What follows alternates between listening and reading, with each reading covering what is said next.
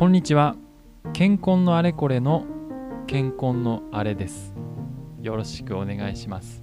えー今回は、えー建設コンサルタント業界というのは一体どういう業界なのかということをお話ししていきたいと思います。で前回の第1回目のあの放送放送？あの配信で、えー建設コンサルタント業界っていうのは土木インフラ道路トンネル橋河川堤防ダムなどの土木インフラの計画や設計を行う業界ですと。いうことをご説明しましたけれどもこちらについてもう少し詳しく説明していきたいと思います。で特にこれ私も、まあ考えてすらいなかったですけれども、まあこの業界にを発見して、えー就活の中でうん行ってみようかなと思った時にあのまず浮かんだのがそのインフラの計画設計っていうのはそもそもあの都道府県とか国土交通省とかあのそういう事業主体が設計してるんじゃないのかないのかなって思ったのとあるいはあの建設業者実際に作る人が設計ってするんじゃないの？あのよくある車でもそうじゃないですか。あの iPhone でもあの家で家はちょっと違うか。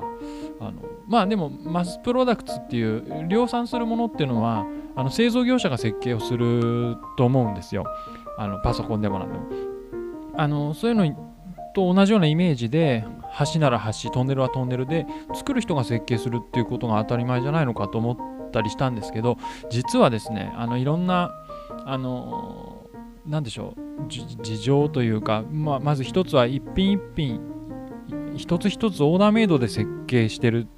とかあと公共事業っていう背景があってあの設計計画をする業界と実際に作る業界っていうのが分かれてるっていうのがあの一つポイントなんです。この点をあの説明していきたいと思います。でまずこの建設コンサルタント業界の全体像なんですけどもあの実は全国に建設コンサルタント業の会社っていうのは2500社あります。これは驚きの数字。私も初めて聞いた時びっくりしましたけども。あの日本中にあるんですね。ででちなみに、えー業界団体として一般社団法人建設コンサルタント協会という協会あの業界団体があってあの、まあ、技術検査を目的としたりしてあのなんでしょうね。あれ橋梁の専門の会社の技術者がこう集まって委員会作ってその委員会で、まあ、イベントをやったりとか論文を集めたりするようなこととかあの簡単簡単っていうかマニュアルを作ったりとかですね、まあ、そういう業界団体があるんですけどその建設コンサルタント協会の会員企業は、えー490社ぐらいなんです。全国で2500ある会社の企業業界のあの業界団体の登録会社が490しかないと。このギャップは何なのかっていうとこれあの私の理解なんですけどあの490のその会員企業っていうのはある程度の規模を持った会社である。一方で2500っていう全体の登録企業数っていうのはあこの登録っていうのはちなみに国土交通省の建設コンサルタント登録規定というものがあってそれに基づいて手続きをして登録している会社が2500ある。全国で2500あるって話なんですけど、あのこの多くはですねおそらく各市町村レベルの、あの水道とか下水は県が管理することが多いんです。多分水道とかですね。あと市の道路。そういったもののあの設計をうちの町のことは任してっていうような、あの規模の企業が日本中の市町村にあってそれが2500っていうことじゃないかなと思うんです。まあそういう感じでですね、まあ、とにかく、あのお伝えしたかったのは皆さんの身近にも存在するはずだということですね。2500社っていう数字が。あのそういう企業です。でこの私たち建設コンサルタント業界のあの仕事をまず説明する上であの顧客になる我々発注者って呼びますけどあのお客さんは誰なのかっていうところから少し入っていきたいと思います。でまず代表的なのが国土交通省で、えー国の事業としての土木インフラをの事業主体ですね。えー、国土交通省が国道を作る国土交通省が河川を整備するそういう格好ですで次に都道府県ですね、えー、何々県の県道。何何県が管理する河川の整備をする。そういったことです。でこれがいわゆる公共事業の枠組み。でここにまたあの民間のインフラの会社っていうのがあって、えー、よく名前が出てくるのが NEXCO ですね。日本高速道路、えーのあの東日本とか中日本、西日本ってあります。えー、それから JR、その他の私鉄の鉄道会社ですね、近鉄とか、えーうん、あの東急とかそういうんですね。それともう一つはね、電力会社です。えー、東京電力、関西電力、九州電力。で、こういった NEXCO、JR、それから電力会社っていうのは、大概自社であの建設コンサルタントの子会社を持ってることが多いです。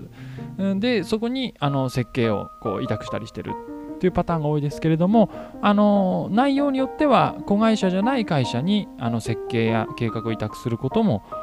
あります。あります。えーというようなものです。で、今日の説明は、ちょっと代表的なパターンとして公共事業について説明したいと思っています。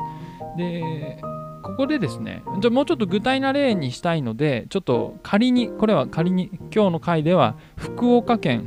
をあの題材にして喋、えー、っていきたいと思います。で、なんで福岡県っていうのはちょっと後で説明しますけど、私がポッドキャストをやるきっかけになったあの好きなポッドキャスト番組が福岡を発しあの拠点にして発信してるんで、今日は福岡県で説明します。えー、ちょっと水飲みます。よし。ではですね、まず例として、福岡県がある橋を計画しているとします。橋を架けようと。新しい橋を作ろうということを福岡県が、えー、計画しているときに、この橋っていうのは最終的には、えー、建設業者、例えばゼネコンのような建設業者が建設をすることになります。あまあ、橋の場合はね、ブリッジメーカーっていう橋梁メーカーっていうのもある。まあ、ちょっと、ちょっと、あの、詳しい人はうんって思うかもしれないんですけど、ちょっとざっくりとした説明として、最終的には建設業者が、えー、建設をすると。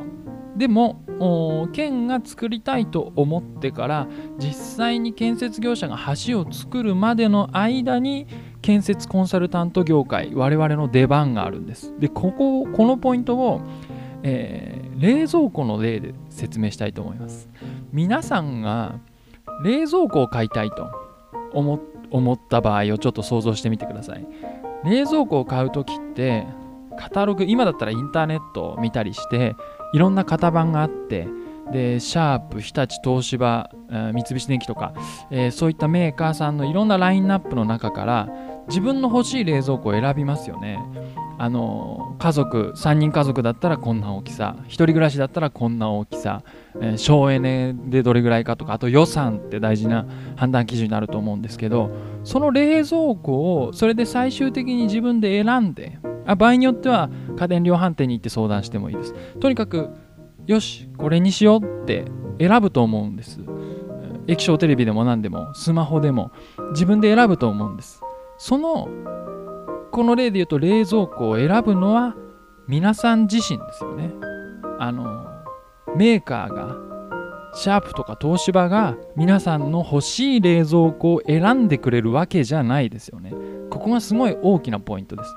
これを福岡県の橋にて当てはめて考えると福岡県が橋を作りたいって思った時にどんな橋を作るかそもそもどんな橋が必要なのか構造はどうするべきなのかっていうのを決めるのは福岡県なんです。これがすごく大事なポイントです。建設業者は決めてくれないんです。で決めない方がいいっていうのがこれ1回目で少し話した設計施工分離の原則っていうポイントなんです。でここで冷蔵庫と橋が違うのはあの橋っていうのは冷蔵庫以上にあのまず一つ専門的な判断が求められます、えー、例えば、えー、地盤の強さ。これも1回目で少し触れましたけど、えー、どういう地盤の状態だったらこんな基礎の構造がいいとかこんな橋梁の構造がいい。地震の特性に対して壊れないようにするにはこうした方がいい。あるいは橋を作るっていうけど想定する交通量っていうのもこれまた専門的なシミュレーションをして求めます、うん、そういうふうに冷蔵庫以上にどんなものが必要なのかその自分の福岡県の社会にどういうものが必要なのかっていうものを決めることにも技術が必要だしじゃあそれでじゃあこれぐらいのものが必要だって言った時実現する時にどんな構造が必要なのかこれを決めるのにも専門知識が必要なんです。そこで、えー、都道府県福岡今の例で言うと福岡県が委託依頼をするのが我々建設コンサルタント業界なんです。実際に作る建設業とは別の第第三者の存在に、えー、県として必要な橋の姿を提案してください。これがあの設計委託とかあの計画検討業務委託って言ったりするんですけどいうふうにして福岡県があの実際には応募を募ります。でいろんな建設コンサルタント業界が私たちやりますってそれに応募してで選定された業者があやると。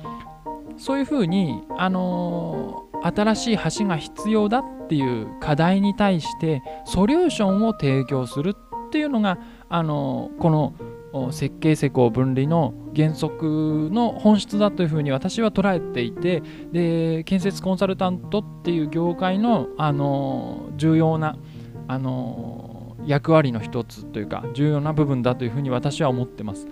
で実際にあの計画設計っていうものを担う上であの例えば業務によってはですねプロジェクトによってはそういったソリューションを提案するっていうことに比べてそれよりもずっとずっと一生懸命図面書いたり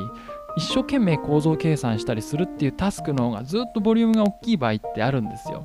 でそうするとそういうのをたくさんやってるとなんとなく設計する仕事ってなんだろうなあの、まあ、図面を描くとか計算するっていうことが主体のように感じられてしまう瞬間ってあるんですけどあの私はやっぱりねあの建設コンサルタントっていう名前の意味を考える時にもそれからそのこの業界の成り立ちを考える時にも、えー、先ほど説明したようなソリューションを提案するっていう側面を大事にしたいな忘れずにいたいなって思っています。あのここは意外に健康で働いてる人にもあのちょっと忘れかけている人もいるんじゃないかと思ったりしてあのぜひなんだろうなあの一緒に大事にしようよって言いたいポイントですね。えー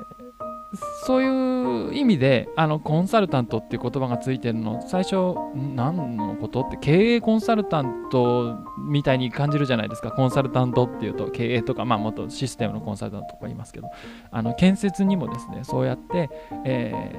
ーまあ、今回福岡県っていう県をあの例に取りましたけども国土交通省だったりいろんな都道府県の意思決定をサポートする意思決定に提案をソリューションを提案するコンサルティングをまさにコンサルティングをする。それが建設コンサルタントなんですね。そういう仕事があるんです。最初に言ったけどそれが2500社あってあの協会登録しているような、まあ、ある程度の規模の企業は490社ぐらいあります、えー、でこの今説明したようなあの、ことを対象物としてたくさんあってトンネルだったらトンネルの専門の技術者橋梁なら橋梁の専門の技術者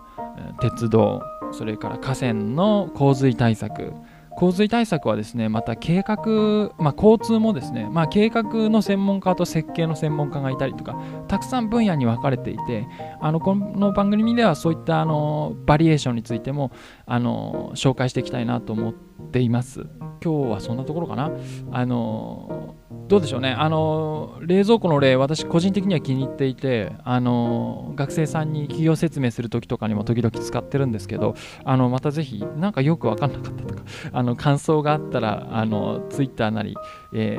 ー、感想を教えていただけると幸いです。ではこれからまたもう少しですね、えー、周りの部分あの回を重ねながらご紹介していきたいと思いますので引き続きよろしくお願いします。ご清聴ありがとうございました。